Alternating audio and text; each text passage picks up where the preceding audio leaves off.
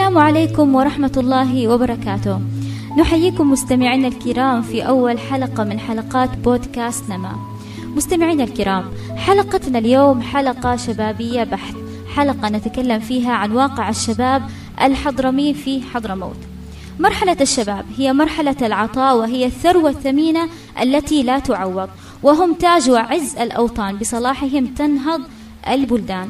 والشباب في أي مجتمع من المجتمعات عنصر حيوي في جميع الميادين، وهم المحرك الرئيس الفعال لأي إصلاح أو تغيير في المجتمعات دوما، ودائما ما يشكلون الرقم الأصعب في أي ثورة إصلاحية، وأداة فعالة مهمة من أدوات التطور الحضاري للمجتمع. في اليمن تشكل نسبة الشباب الأعلى، لكن لو نظرنا لمدى مشاركاتهم السياسية مدى حصولهم على كافة الحقوق والتسهيلات وتفعيل أدوارهم من كل النواحي، يا ترى كيف سنجده؟ دعونا نعود قليلا للوراء ونستذكر دور الشباب في عهد الحضارة الإسلامية الأولى، وما هي المناصب التي تقلدوها وكانوا أحق بها.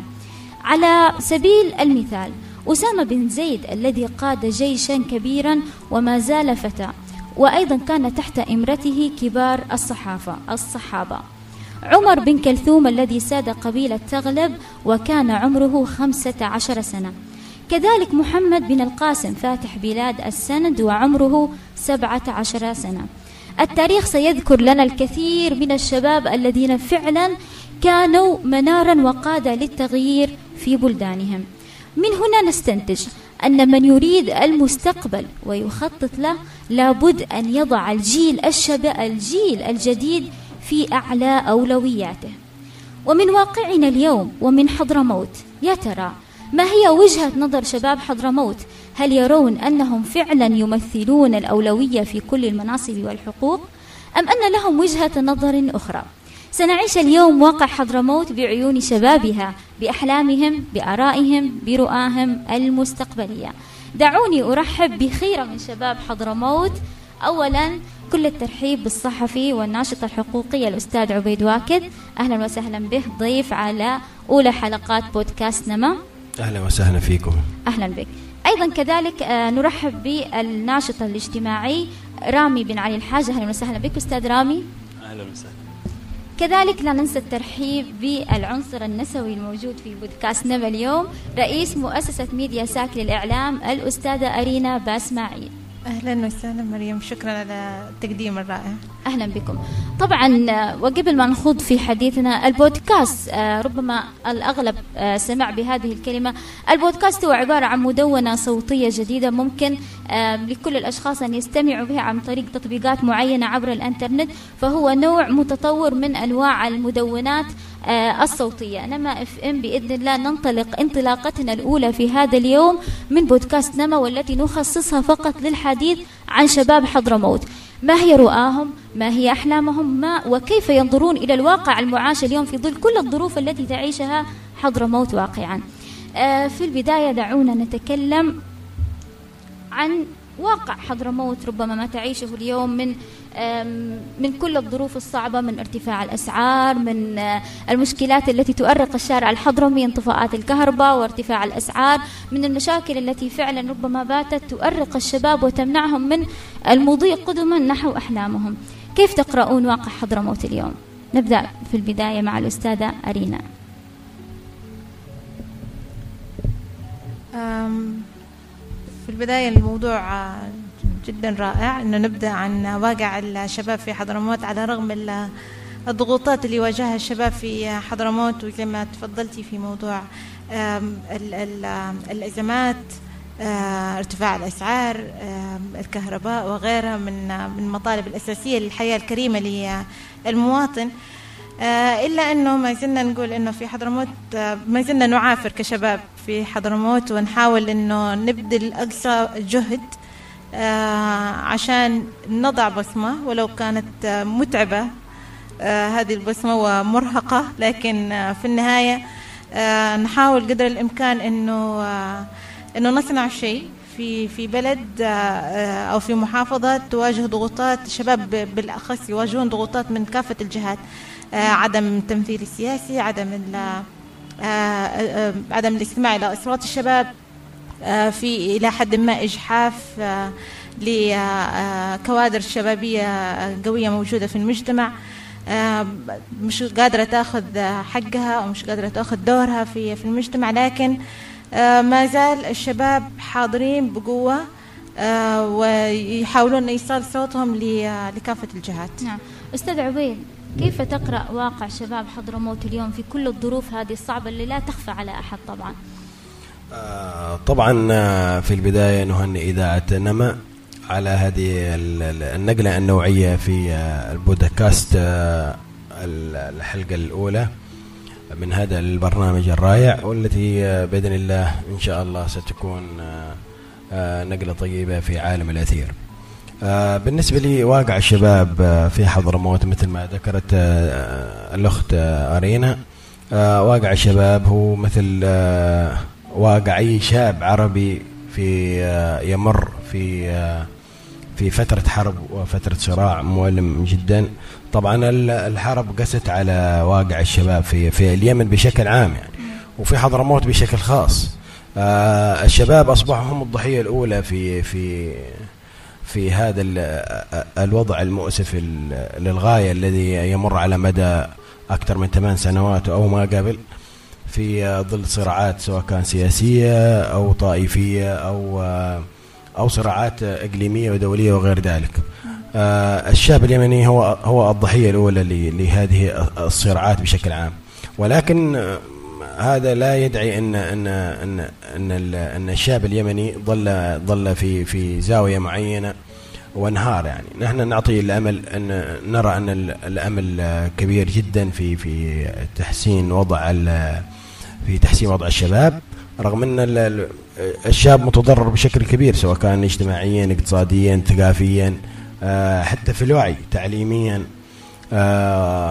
ضعف ضعف كبير جدا في في في ضياع حقوق الشاب اليمني في اليمن بشكل عام وبشكل خاص في حضرموت. بندخل في جانب التعليم طبعا، وبندخل في مجالات وايدة، لكن خليني نعرف رأي الأستاذ رامي أولا عن وجهة نظره فيما يراه في الواقع المعاش لشباب حضرموت اليوم. شكرا جزيلا، وشكرا للأخت مريم على التقديم واختيار البرنامج الموضوع المهم. وأحب في البداية أهنئ إذاعة نماء بعيدها الخامس، نتمنى إن شاء الله عقبال مئة سنة إن شاء الله. بخصوص الموضوع، نحن موضوع الشبابي في محافظة حضرموت، نحن في محافظة نعيش في ضمن بلد يعني حرب، في حرب مستمرة لمدة ست سنوات. نحن في حضرموت هنا في محافظة لا حرب ولا سلم نعيشه، فيصعب ان احنا ننتظر الى ان تنتهي الحرب ونبدا من جديد. فيجب من الان ان نبدا بالاهتمام بامورنا، حتى اذا انتهت الحرب ان شاء الله نكون قد قطعنا اشواط في في كافه المجالات. آه نحن في حضرموت هنا بخصوص موضوع الشباب وتمكين الشباب، طبعا في ألفين وثمانية يعني كانت في وعود بتمكين الشباب، لكن مم. للأسف لم نرى شيء واقع يعني. مم. اللي حابب أنا أقوله دائما في التواصل الاجتماعي مم. أن أن الشباب دائما في نظرة لدى الشعب بشكل عام مم. أنه لا والله بغينا هذاك فلان خبرة يعني بلا لا جديد ما بينفعل. لا لا لا، هو الصحيح المفروض أنه يكون نمكن الشباب مدير جديد في كل المرافق، حتى وإذا كان في البداية حصلت إخفاقات، لكن الدماء الجديدة بالنهاية يكون لها دور وإضافات، حتى إذا لم نشعر لها بشكل مباشر لكن يكون لها إضافات. الجديد في خصوصا في عصرنا الحالي هو المطلوب. القديم نحن الآن خرجنا من نظام سابق، خرجنا من قضية من قضايا سياسية جنوب وشمال، خرجنا من هبة، فبعد هذا كله مش معقول يعني نرجع إلى مدراء قدامى عاشوا في النظام السابق. هذا من ناحية سياسية. من ناحية اجتماعية أيضا يجب التركيز أكثر على الشباب وتعليم الشباب، وقدر الإمكان نحن نعاون أنفسنا. بالنسبة للسلطات الآن نحن في حالة حرب بيتعذرون يعني، لكن نحن نحاول نحن نساعد أنفسنا إن شاء الله، وإذا انتهت الحرب تكون مستعدين للمرحلة السلام الجديدة إن شاء الله. بما أن أنت بدأت بنقطة تمكين الشباب، فخلينا احنا ننطلق من هذه النقطة وعام تمكين الشباب اللي تم أطلقه منذ عام ألفين وثمانية عشر تقريبا، وتم الحديث على أنه هذا العام بيكون عام تمكين الشباب بشكل أكبر.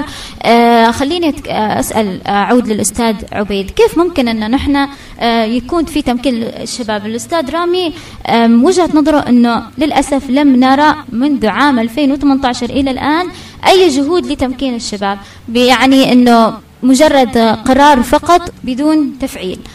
أستاذ عبيد، كيف ممكن أنه يكون هنالك في تمكين للشباب فعلا واقعا ملموس؟ آه طبعا للأسف دعم السلطات لدور الشباب ضعيف جدا جدا يعني، آه ولذلك يعني لا يمكن أن ينهض الشباب في هذا البلد إذا لم يكن هناك مساندة حقيقية ومجتمعية وبالحكومية يعني. آه الشباب هم عمود عمود البلد يعني، ولذلك يجب دعمهم وتحفيزهم و وتشجيع أدوارهم المختلفة في في يعني أي في أنواع التمكين اللي ممكن الشباب ينتظروا الآن. آه الشباب والله هو لا لا أنا آه أكيد الشباب هم آه أنواع التمكين هو, هو مشاركة الشباب، سواء كان في العملية السياسية، في في صناعة القرار، في آه في دمجهم في كافة المرافق، سواء كان الحكومية والمناصب الرئيسية في هذه المرافق. يجب أن يكون دور شباب. هناك الكثير من الشباب من الكفاءات الشبابية موجودة في المجتمع، هناك كثير من الشباب الواعية الفاهمة في كافة المجالات المختلفة في في البلد، لكن هناك تهميش واضح وإقصاء كبير جدا في تعزيز دور الشباب، سواء كان في المرافق الحكومية أو المرافق العامة والخاصة يعني. حتى في الخاص يعني ممكن تجد أن الشباب يكون دوره ضعيف جدا في في في في هذه المرافق. فيجب دعم الشباب في كافة المجالات المختلفة بمساندتهم ورفع قدراتهم وتأهيلهم وتدريبهم ووضع خطط استراتيجية قادمة لهذا البلد. إذا ما وجدت الخطط الاستراتيجية الحقيقية لدفع عجلة دور الشباب في تصحيح الوضع، في في في تصحيح المرافق الحكومية، المرافق الرئيسية، ولا ما ما ما أعتقد أن هناك سيكون في أي نقلة نوعية. سنظل على الوضع اللي على الوضع اللي نحن باقين عليه منذ سنوات يعني. فتفعيل تفعيل دور الشباب ودعمهم وتحفيزهم بشكل كبير وأوسع، وتأهيلهم في وتأهيلهم ورفع قدراتهم بشكل بشكل مختلف يعني. هذا هو أهم أهم شيء اللي اللي ممكن يعني يتحققه بشكل سريع. هذا أبسط أبسط شيء يقدم للشاب يعني. أستاذة أرينا، بما أنه أنت امرأة وإحدى النساء اللي خلينا احنا نقول قياديات في حضرموت ويديرن إحدى أهم المؤسسات الإعلامية، ما هو التمكين اللي أنتم كنساء تنتظرنا يعني في حضرموت؟ هو بشكل عام يعني ما نتكلم فقط على تمكين المرأة، تمكين المرأة نحن نتكلم بشكل عام، إنه زي ما تفضل أخي عبيد إنه لم يكن هناك خطط استراتيجية فعليا يعني. عام تمكين الشباب تم إطلاقه بدون وضع خطط استراتيجية واضحة لتنفيذ هذا القرار. آه كان في تهميش واضح آه من أول ما ما صدر القرار ومن قبله وإلى الآن يعني. لما نقول عام تمكين الشباب معناه إنه نحن في هذا خلال العام بيكون في خطة واضحة للتمكين الفعلي للشباب. التمكين يبدأ من التأهيل، يبدأ من من إدراجهم ككوادر موجودة في في المجتمع. نحن إلى الآن سئمنا من فكرة إعادة التدوير الدائمة للمناصب القيادية في المجتمع يعني. فكرة إعادة التدوير، أخذ المدير من هنا إعادته إلى هنا، وضعه هنا، نائب من هنا يعني. فكرة الوجوه الثابتة والمناصب المتغيرة، لكن إعادة أو تجديد الدماء في في المناصب الحكومية ومناصب صنع القرار غير موجود. طبعا خلال الفترة الأخيرة ممكن أنه أقول صار في إدراج للمرأة في مناصب معينة، لكن بالمقابل في عندنا لما نقول أن المكتب التنفيذي مثلا اللي هي السلطة المحلية في عندنا آه ثلاث إلى أربع نساء في المكتب التنفيذي، في عندنا بالمقابل كم عدد الرجال اللي موجودين، الذكور، المناصب القيادية للذكور. آه الشيء الثاني عندنا آه الشباب، يعني النساء في عمر الشباب، يعني نحن محتاجين أيضا أن يكون في إدراج للنساء في عمر الشباب في المناصب القيادية في المجتمع. جميل. يعني آه هم مركزين على المرأة أنها تكون في مناصب معينة آه وهاملينها في مناصب كثيرة قيادية أخرى. نحن في عندنا عدم تأهيل واضح للمرأة في حضرموت آه والدور اللي يقوم بالمفروض السلطة المحلية بشكل أساسي. عفوا ففي عندنا مشاكل كثير في موضوع تمكين المرأة بشكل خاص وتمكين الشباب بشكل عام في حضرموت. جميل. آه الأستاذ رامي، كيف ممكن تقرأ أو التهميش اللي الآن أنتم تتكلمون عنه؟ زي ما قالت الأستاذة أرينا أنه يتم كل فترة إعادة تدوير لنفس الأشخاص ونفس الوجوه، بينما أنه نحن في حضرموت نمتلك دماء جديدة، نمتلك وجوه جديدة قادرة أنها تقود ولو أنها ما تمتلك الخبرة لسنوات، وهذه الإشكالية اللي نعاني منها. كيف ممكن أن نحن نفسر هذا الموضوع؟ ليش دايم يحصل في إزاحة للشباب من هذه المناصب؟ يعني نعم، بقول لك أنا هو تأثير ثقافي اولا، يعني مم. قبل كل شيء. يعني نلاحظ انه انا كنت تكلمت اكثر من مره في القنوات الحضرميه التنتين، مم. تركيز على القديم، مم. على التراث. هو يدخلون من باب تركيز على التراث صحيح، لكن اللي نشوف انه لا والله بنجيب معانا برنامج هاتوا هاتوا فلان القديم، الرجال العاقل يتكلم عن كيف الحياة كانت زمان، مم. وهاتوا فلان بيتكلم كيف كانت المكلف، وهاتوا هاتوا فلان كيف كان رمضان أيام زمان، زمان. وهاتوا فلان كيف كان الصيادين كانوا أيام، وهاتوا كيف كانوا الفنانين أيام زمان. عشنا في بصراحة يعني في وسائل الإعلام عندنا عايشين في الماضي، مم. هذه سبب ردة فعل إنه القديم أفضل، لذلك حتى سياسيا نتعتبر يعني انه هذا اعاده للتراث او احفاظ بس بشكل على زايد، يعني زايد عن اللزوم. يعني انت رد آه بالعوده الى سؤالك، مم. تلاقي انه في شباب اصلا يقول لا والله بغينا الفلان ذاك خبره ما شاء الله، او والله فلان لا والله حق زمان سلام الله عليهم. هذه هذه رده ثقافيه، يعني المفروض انه الشاب لا يطالب بحقوقه، يطالب انه يا اخي في اختلاف، يا اخي في أنت لما تتكلم عن ثلاثين سنة مكلقة ب ثلاثين سنة حتى عشرين سنة، ما في كان عصر الإنترنت ولا التواصل الاجتماعي ولا جوالات ولا و... وسائل المعرفة الآن متاحة أكثر، والعلوم، وفي شباب درسوا في الخارج يعني درسوا بكثرة يعني في السنوات الأخيرة. ليش إحنا ما نستفيد منهم يا جماعة؟ حتى وإن أخطأوا أو حصلت أخفاقات يظل يظل تجريب المجرب القديم مشكلة، يعني مم. نحن لازم نجرب الجديد. لكن أنا أدعو دائما حتى أنتم في راديو نماء يا ريت ما تركزون على التراثيات، يعني مم. أو حتى إذا كانت التراثيات عندكم يعني مساحتها صفر يكفي، لأن وسائل الإعلام الثانية قدها واخذة واخذة حقها حتى في رمضان في الختومات، فهذا ينعكس على الشباب وال... قلنا حتى سياسيا يعني مم. الآن إيش أنت إيش أعمالك يا فلان؟ والله دولة الجنوب اللي عاشت قبل عام تسعين، وانت ايش؟ والله السلطان سلام الله على السلطان. ما في أحد يفكر في شيء جديد، وهذه للأسف الفكرة موجودة عند الشباب أنفسهم. فكيف أنت بتجيب شاب، نحن نطالب الشاب أنه يتولى المنصب الفلاني وهو أصلا أصلا عقليته عايشة في القديم ويفضل القديم سلام الله على فلان ولا سلام الله على، فهذه هذه هذه مشكلة أصلا وسائل الإعلام لابد أن تهتم بها اهتمام أكبر. أنا ما أقول أنه كله قديم عندهم، لكن نسبة القديم زايد عن اللزوم، فهذا الثقافة يجب أن نحن ننتبه يعني في تغييرها. يعني أنا بس أؤيد كلام الأستاذ رامي أنه فعليا نحن حاصرين أنفسنا في حضرموت في الماضي، يعني حافظين كل ال كل الموروثات، كل التفاصيل القديمة وال... بالضبط. أيوة يعني والواقع صفر عندنا، يعني الواقع الملموس اللي نحن المفروض انه نتكلم فيه آه انه يكون في مستقبل، اي برضه ما عندنا ما عندنا اي آه اي حماس او اي اي رؤيه للموضوع. يعني ال ال الواقع مغيب، يعني حتى لما تجي تتكلم مع واحد من خارج اليمن دائما يذكرون شبام ولا البيوت الطينيه، حاسبين انه نحن ما زلنا عايشين في البيوت الطينيه الى اليوم، لان من كثر ما الاعلام قاعد يصدر الفكره هذه للخارج، فخلاص يصير في صوره نمطيه لحضرموت انها بيوت طينيه. بالضبط، يعني فكره الماضي اللي نحن محبوسين فيه، هذه هذه مصيبه. يعني نحن نحاول انه فعليا يكون في تجديد في الخطاب الاعلامي يعكس الواقع اكثر.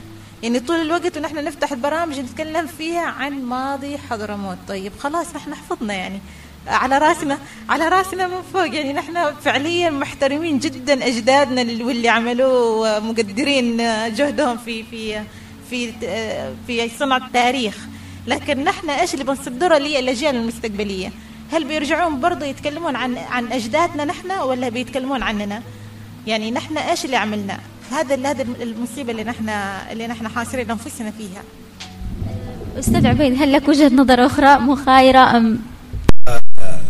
لا، انا انا اتفق طبعا مع رينا ومع رامي في في هذا الطرح. طبعا التجديد هو مهم، يعني الان للاسف مثل ما قال رامي نحن ظلينا في يعني في حلقه محصوره اللي هو يعني نتكلم عن القديم، الناس وين الناس وين ونحن وين. يعني يعني شوف انا اتكلم مثال مثلا مصر مصر حضاره تاريخيه كبيره، يعني أكيد معروفه من ايام الفراعين وغير ذلك، لكن عندهم التجديد في ابنائهم وفي وفي في الشباب هناك بشكل ما تتصور. يعني الناس تنظر ايش يسوي في عام ألفين وثلاثين، تنظر ايش يسوي في ألفين وأربعين، وين يكونوا.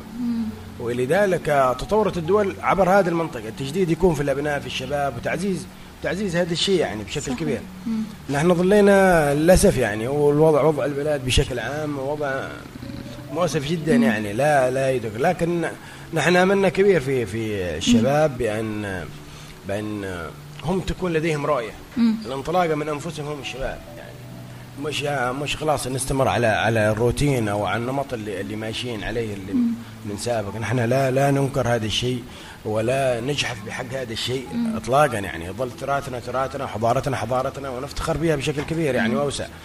فالتجديد هو مهم، آه لابد ان نصنع شيء جديد، أن نعرف نحن عام ألفين وثلاثين وين وين نبغى، وين بلادنا رايحه، وين الشباب هذا رايحين، ايش ايش طموحاتهم، ايش المفروض ان تحققها مثلا جامعه حضرموت في عام ألفين وثلاثين، كم ألف خريج بنسمع بهم في في الدكتوراه وفي الدراسات العليا في عام ألفين وثلاثين. لا لا توجد هناك رؤية للأسف يعني في كل مرافق الدول، ولذلك هذه سياسة، يعني دخول السياسة في كل شيء هي هي من تدمر كل شيء طبعا. صحيح.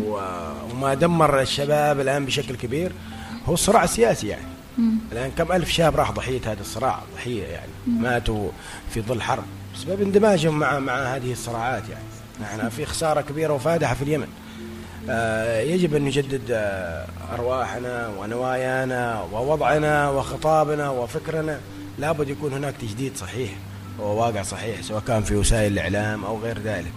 آه لذلك آه نحن نعمل نعمل هذا الشيء، وطموحاتنا أكبر من من هذا الشيء اللي نحن عايشين إن شاء الله. آه واحدة من أهم القضايا اللي حاليا آه لاقت صدى كبير ولاقت ضجة كبيرة اللي هي مختصة بالشباب، قضية الطلاب الجامعيين الأخيرة، خصوصا ما بعد ارتفاع الأسعار المشتقات النفطية أو المشتقات بشكل عام وتأثيرها على الطلاب بالذات اللي يدرسون الجامعيين من مناطق أخرى كالغيل كالشحر كمناطق الوادي وغيرها. فحصل عجز كثير من الطلاب أنهم ما كان عندهم المقدرة أنهم يدفعون سعر المواصلات اللي ارتفعت مع ارتفاع الأسعار هذه، وحصلت تظاهرات والمجلس الطلابي قام بعمل خطوات تصعيدية، وصلت نهاية الخطوات التصعيدية إلى أنه الجلوس مع محافظ محافظة حضرموت ووعده بدفع فارق السعر، مش أيوة بالضبط فارق سعر المواصلات فقط لكل الطلاب اللي هي النص خمسين بالمئة. وحصلت ما بعدها الهجوم على اتحاد طلاب جامعة حضرموت. القضية هذه يا أستاذ رامي، يمكن يمكن نحن كشباب جامعيين عايشنا الوضع في الجامعة وجينا من الغيل ومن مناطق بعيدة وشفنا كيف الأسعار، فحسينا بالمعاناة اللي هم عانوها. فتخيل أنه أنت تكسر أو تحاول يكون في تحبيط للشباب الجامعيين، المفروض نحن نتأمل منهم مستقبلا أنهم يسوون شيء ويكونون هم القادة. كيف وجهة نظرك في هذه المشكلة بشكل عام؟ طبعا أنه حرام يعني إذا كان نحن نظرتنا للتعليم الجامعي بصورة أكثر رقي وأكثر أهمية، فالمفروض لازم نشوف أي حل بحيث أنه لا يمكنه بس مجرد المواصلات، يعني تمنع طالب من أنه يواصل تعليمه، بعضه في صف مستوى ثالث مستوى رابع، طيب مش قادر، يعني مش معقول عشان مواصلات يوقف تعليمه يعني. فأنا أرى أنه لابد من السلطة المحلية، للأسف يعني التفت حول الم... بصراحة يعني التفت حول المطالب وقالت بنعطيهم خمسين بالمئة من الفارق، خمسين بالمئة من الفارق، هذا يعني تأثيره محدود يعني. فأنا أشوف أنه يعني يعني أصلا الطالب يدفع كل شيء، يعني رسوم للجامعة يدفع، في تعليم موازي يدفع، وفي طلبة مغتربين يدفعون بالدولار، يعني الجامعة لديهم مخصصات كبيرة، يعني مو حساب خاص كبير. فالجامعة يفترض أنها تقوم بمسؤوليتها، وأنه مسؤوليتها تجاه رعاية الطالب مش فقط تعليم، يعني إذا في مواصلات واحد من الغير لمن شحر، أو حتى هنا حتى اللي ساكن في بويش وبغاف هو يعني مسافة، يعني مشوارين على الأقل. فالجامعة مفروض كانت تتحرك وتوفر مواصلات بأي شكل، يعني ما بتعدم الوسيلة، عصلا يعني كم بتعطي، إذا اضطر الأمر تعطيهم ولو تعرفه يعني للطالب حسب المسافة اللي يقطعها. بس أنا أكثر شيء في الموضوع برمته اللي أثار حفيظتي يعني، وأن أنا حبيت أخذ مساحة في الموضوع، أنه البعض قدم مقترحات أنه والله شوفوا لهم صندوق خيري، شوفوا أهل الخير، شوفوا صندوق اجتماعي، شوفوا يعني إيش هم أيتام يعني ولا إيش يعني عشان تشوف لهم صندوق خيري. هذا طالب جامعي مفروض يكون حر مستقل، مش واحد يدفع له حق حق المواصلات، واحد يدفع له حق الملازم، يضل يطلب فلان ويطلب هذا كل شهر يروح عند فلان، ولا ولا إذا انقطع إيش بيسوي مظاهرة عشان ي... لا، الطالب الجامعي مفروض يكون مستقل وحر ونزيه في ع... في دراسته، عشان يكون نحصل على طالب ممكن نعتمد عليه في في, في... لما يتولى منصب حكومي، يعني مش طالب يعني تصور يعني لو طالب يعني عاش طول أربع سنين أو خمس سنين يأخذ مساعدة في السكن والغداءات مساعدة، ومن أهل الخير في الملازم، ومن أهل الخير في المواصلات. م. طيب هذا إذا كان رئيس جامعة ولا مدير تربية يعني بيؤمن بأنه الدولة توفر شيء للطالب؟ ما أعتقد. بيقول لهم روحوا روحوا نحن درسنا على حساب أهل الخير. م. وهذا لازم الدولة توفر شيء عشان تكبر في نفس الطالب نفسه، مش بعدين يعرف بعدين كيف أنه الدولة ترعى تقوم بمسؤولياتها. أما حق أنه الطالب يعني أهل الخير أهل الخير ما ما في فايدة، بتطلع طالب صراحة هزيل. شكرا. صحيح، هو على نفس ما قال الأستاذ أنه فعليا هو عدم أو غياب للخطط اللي صار، يعني نحن اللي شفناه أنه في غياب للخطط وعدم المبادرة من السلطة المحلية ومن الجامعة نفسها لحل مشكلة الطلاب. يعني نحن لما نقول إنه جامعة ونقول في عندنا موازنات كبيرة تستلمها الجامعة سنويا، سواء من برامج الموازي أو الدراسات العليا أو النفقة الخاصة أو حتى الرسوم الجامعية نفسها اللي أصبحت الآن دبل العادية، صارت الدبل، يعني طلعت الضعف على على السنين اللي قبلها. يعني كل سنة قاعدة ترتفع المبالغ، والجامعة على نفس الوضع، ما في أي مبادرات، ما في أي جديد، ما في حتى تغيير للمناهج. يعني نحن نقول يعني في سؤال بس عندنا إنه فين تروح هذه كلها المبالغ؟ لما الجامعة تواجه مشكلة كبيرة زي دي، زي مشكلة الطلاب، فين فين دورهم؟ يعني فين الخطط الواقعية اللي ممكن إنهم يحسنون فيها الوضع الطالب؟ يعني فعليا لما يكون في آه رمي من الجامعة ومن السلطة المحلية للمشكلة على منظمات المجتمع المدني آه أو القطاع الخاص أو أهل الخير، آه هذا تنصل من من دورهم، يعني هذا تنصل واضح من دور الجامعة ومن دور السلطة المحلية لحل مشاكل الطلاب في في حضرموت. جميل ما ذكرتوا إنه فعلا حصل هذا، لكن آه قرار التحدي اتحاد طلاب الجامعة النهائي، كيف تشوفونه؟ هل فعلا كان في انصاف للجامعه؟ وممكن ان احنا نقول بسبب هذا انه مثلا لاقوا عدم في تفاعل من قبل الجامعه معهم، ما في حد ما في حد كان جهه تسندهم، فاضطروا ينزلون البيان بهذه الطريقه، ام انه وجهه نظركم مع كل الشارع وبالذات فئه الطلاب اللي كانت تنظر لاتحاد الطلاب الجامعه بانهم ما وقفوا ولا قدروا يوصلون اصواتهم ولا كافه حقوقهم تنزل من المحافظه، كيف تشوفون او تقرؤون قرار اتحاد الجامعه؟ أنا من وجهة نظري الشخصية طبعا مم. بالنسبة لي لموضوع الجامعة أو قرار اتحاد الطلاب، يعني هو أصلا القرار ما اتخذ بالشكل المطلوب أو بالشكل اللي, اللي ممكن أن يحقق شيء يعني ولو شيء بسيط للطلاب. هو في بداية القرار كان اتخاذ القرار خطأ، يعني مش بداية المرحلة الأولى، يعني أنا أتكلم الآن ما بعد العيد يعني مم. أيوة ما بعد العيد هو كان قرارهم يعني غير صائب في البداية، ولذلك هم مش عارفين كانوا يسووا أي شيء الاتحاد، فحاولوا كذا وكذا ولكن تحايلت عليهم السلطة. الهدف في البداية في في البداية هم قرروا على أساس إن إن وقفة، لا على أساس إنهم وقفة استأنفوا الوقفة، ومن ثم بعدين قرروا إن استأناف الدراسة يعني أو يرجعوا الدراسة بعد جلوسهم مع السلطة. فالواضح في الأمر أن هناك في تحايل كبير من السلطة، يعني الآن لنا كم تقريبا أكثر من شهر وشوي من منذ استئناف الدراسة، ولكن إيش قدمت السلطة للناس؟ في هناك ضرر كبير للطلاب، ضرر كبير للناس، الناس مش قادرة تدفع، مش قادرة توصل للجامعة هذه. إيش يسوي الناس؟ لذلك لذلك هذا ال هذا ال الأمر إذا ما يكون هناك حل حقيقي أو حل حتى متوازن، يعني في حلول وضعت في وادي حضرموت زي مثلا من قبل السلطة، يعني آه. السلطة دعمت دعمت رسوم نقل الطلاب مم. بملايين، وفرت لهم مواصلات لكي يستمر تستمر الدراسة ويستمر التعليم. آه لماذا هنا السلطة لا تريد هذا الأمر؟ لماذا السلطة لا تريد دعم دعم الطلاب ودعم، بل تريد التحايل عليه؟ ليش؟ ايش الهدف من هذا الغرب؟ التدمير الممنهج لطلاب الجامعة هذا يسمى تدمير.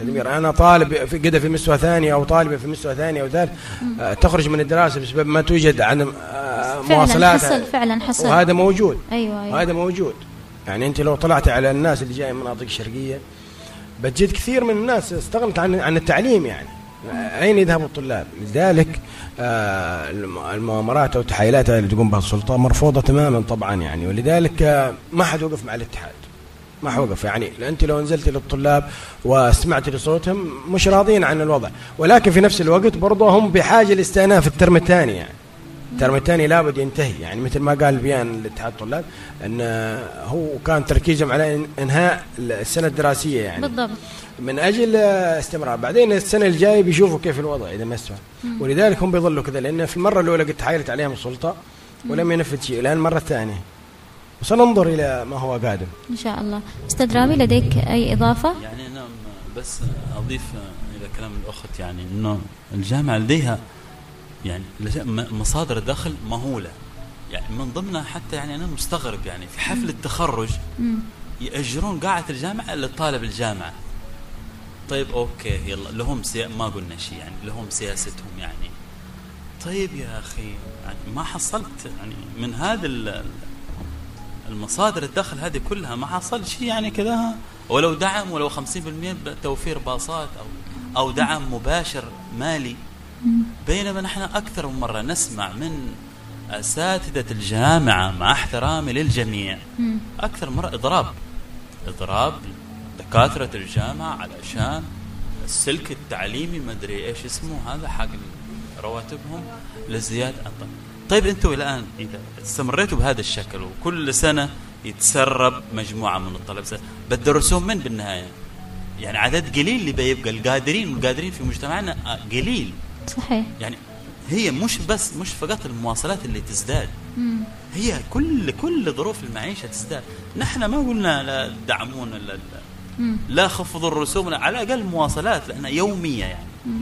فأرجو النظر من, من وجهة نظر الجامعة، هي مطالبة الآن بعمل أي أي تخفيض أو أي دعم للطلاب في هذا الجانب يعني. طبعا دي قضية المواصلات تعتبر جزء بسيط من المعاناة اللي في تحصل بالجامعة، ما بالك بقضية السكنات الجامعية والخسائر المادية اللي تحصل فيها، قضية المناهج الدراسية والمتقين، فممكن كثير قضايا الشباب في الجامعات يواجهونها يعني، فمش مش المواصلات لوحدها. هذا بالنسبة للكليات الصف الثاني نقدر نقول لك ان ما تفعلش بالطب والهندسه تكاليف اضافيه يعني على الطالب، مم. يعني المفروض على الاقل يكون في دعم، في مش مراعاه، في واجب واجب اخلاقي صحيح. واجب اخلاقي تلزم به الجامعه، مم. طالما انها تاخذ رسوم، مم. لازم تدفع للطالب تراعي في بعض الشكل صحيح. آه ما بعد الجامعه وما بعد كل هذه الإشكاليات الجامعية يتخرج الطالب الجامعي يوصل لمرحلة أنه آه الهم الثاني الأكبر الآن، يوصل لمرحلة أنه الآن يحلم بالوظيفة بعد كل المعاناة اللي تكبدها خلال الأربعة والستة والسبع سنوات.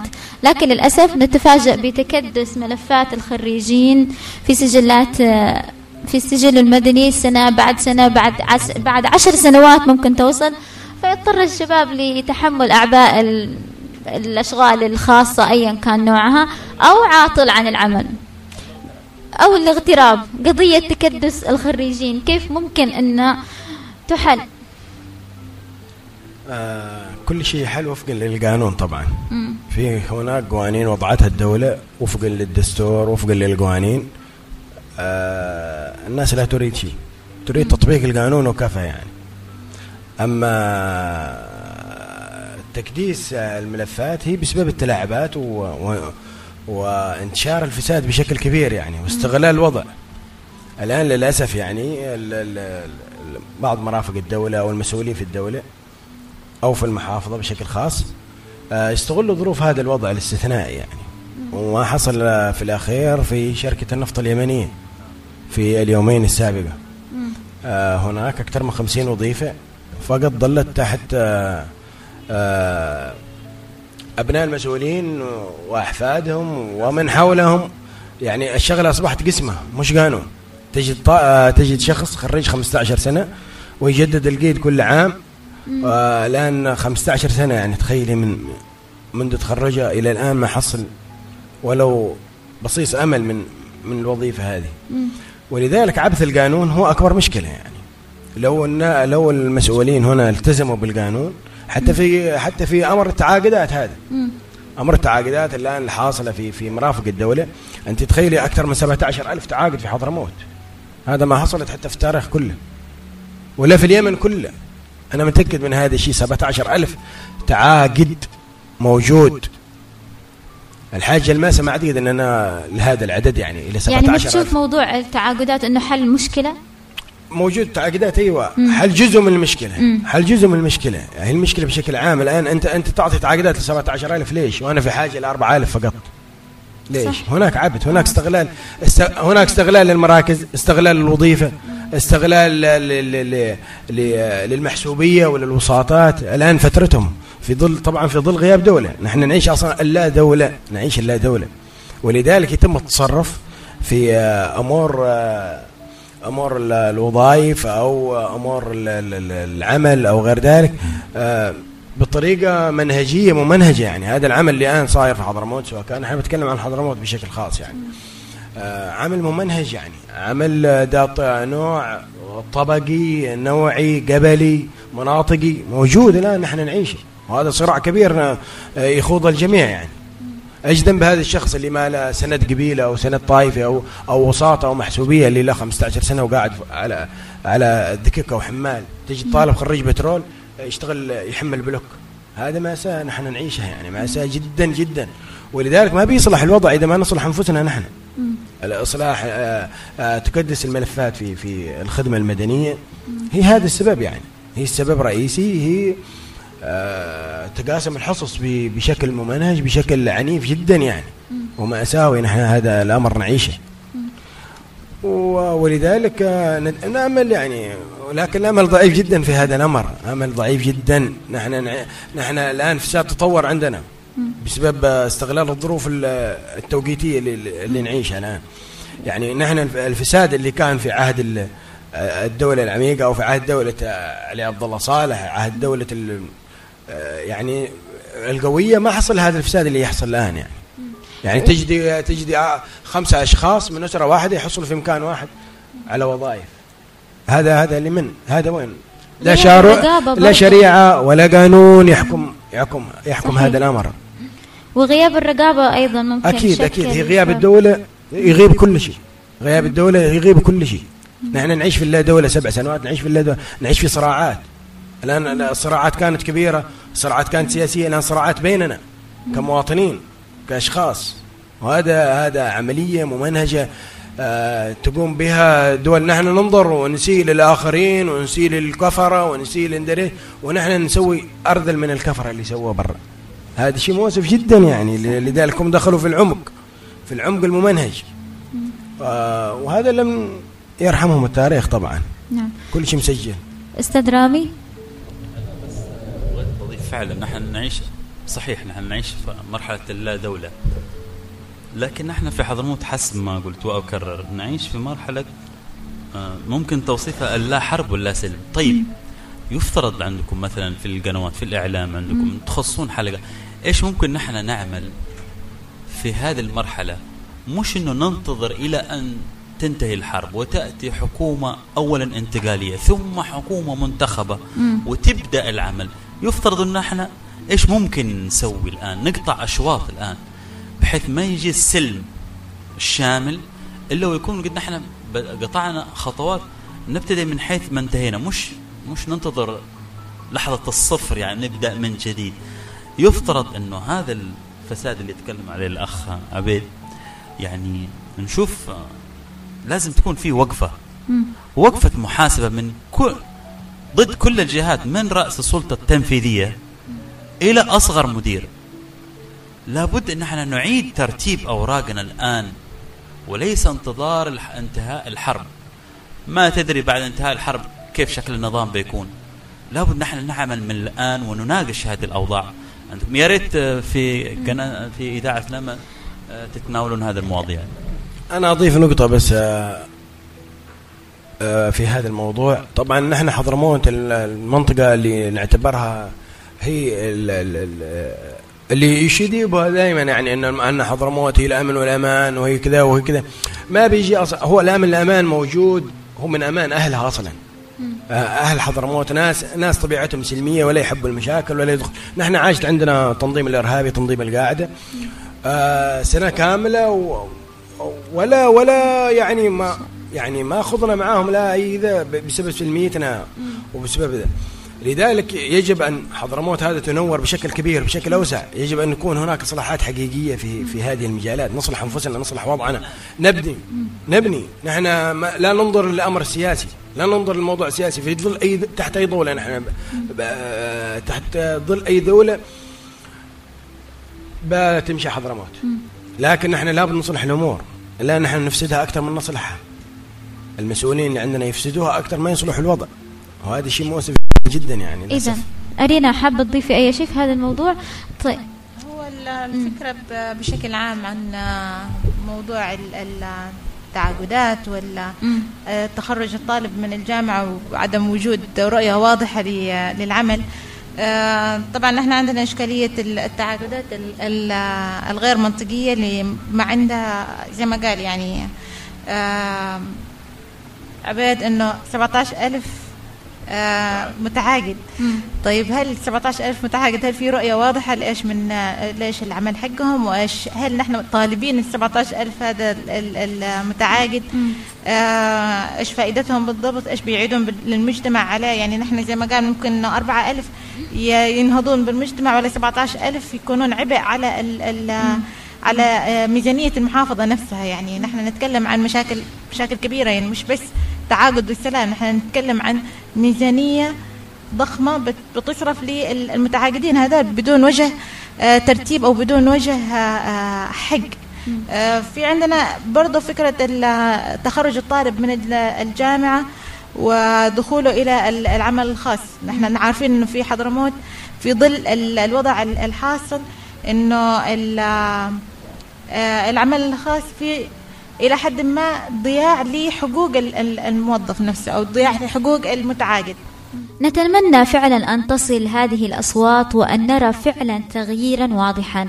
مثل هؤلاء الشباب هم من سيحققون النهضة إذا فقط أتيحت لهم الفرصة وإذا سمعت أصواتهم. خالص شكرنا لهذه الطاقة الشبابية الحاضرة الآن هنا في إذاعة نماء، والتي تحدثت بشفافية عن عن الشباب والأوضاع التي تحاصر أحلامهم. للحديث بقية، في جزء قادم نكمل الحوار وفي محاور أخرى. انتظرونا في بودكاست نماء. كانت معكم أنا مريم باكحيل ودمتم بكل ود.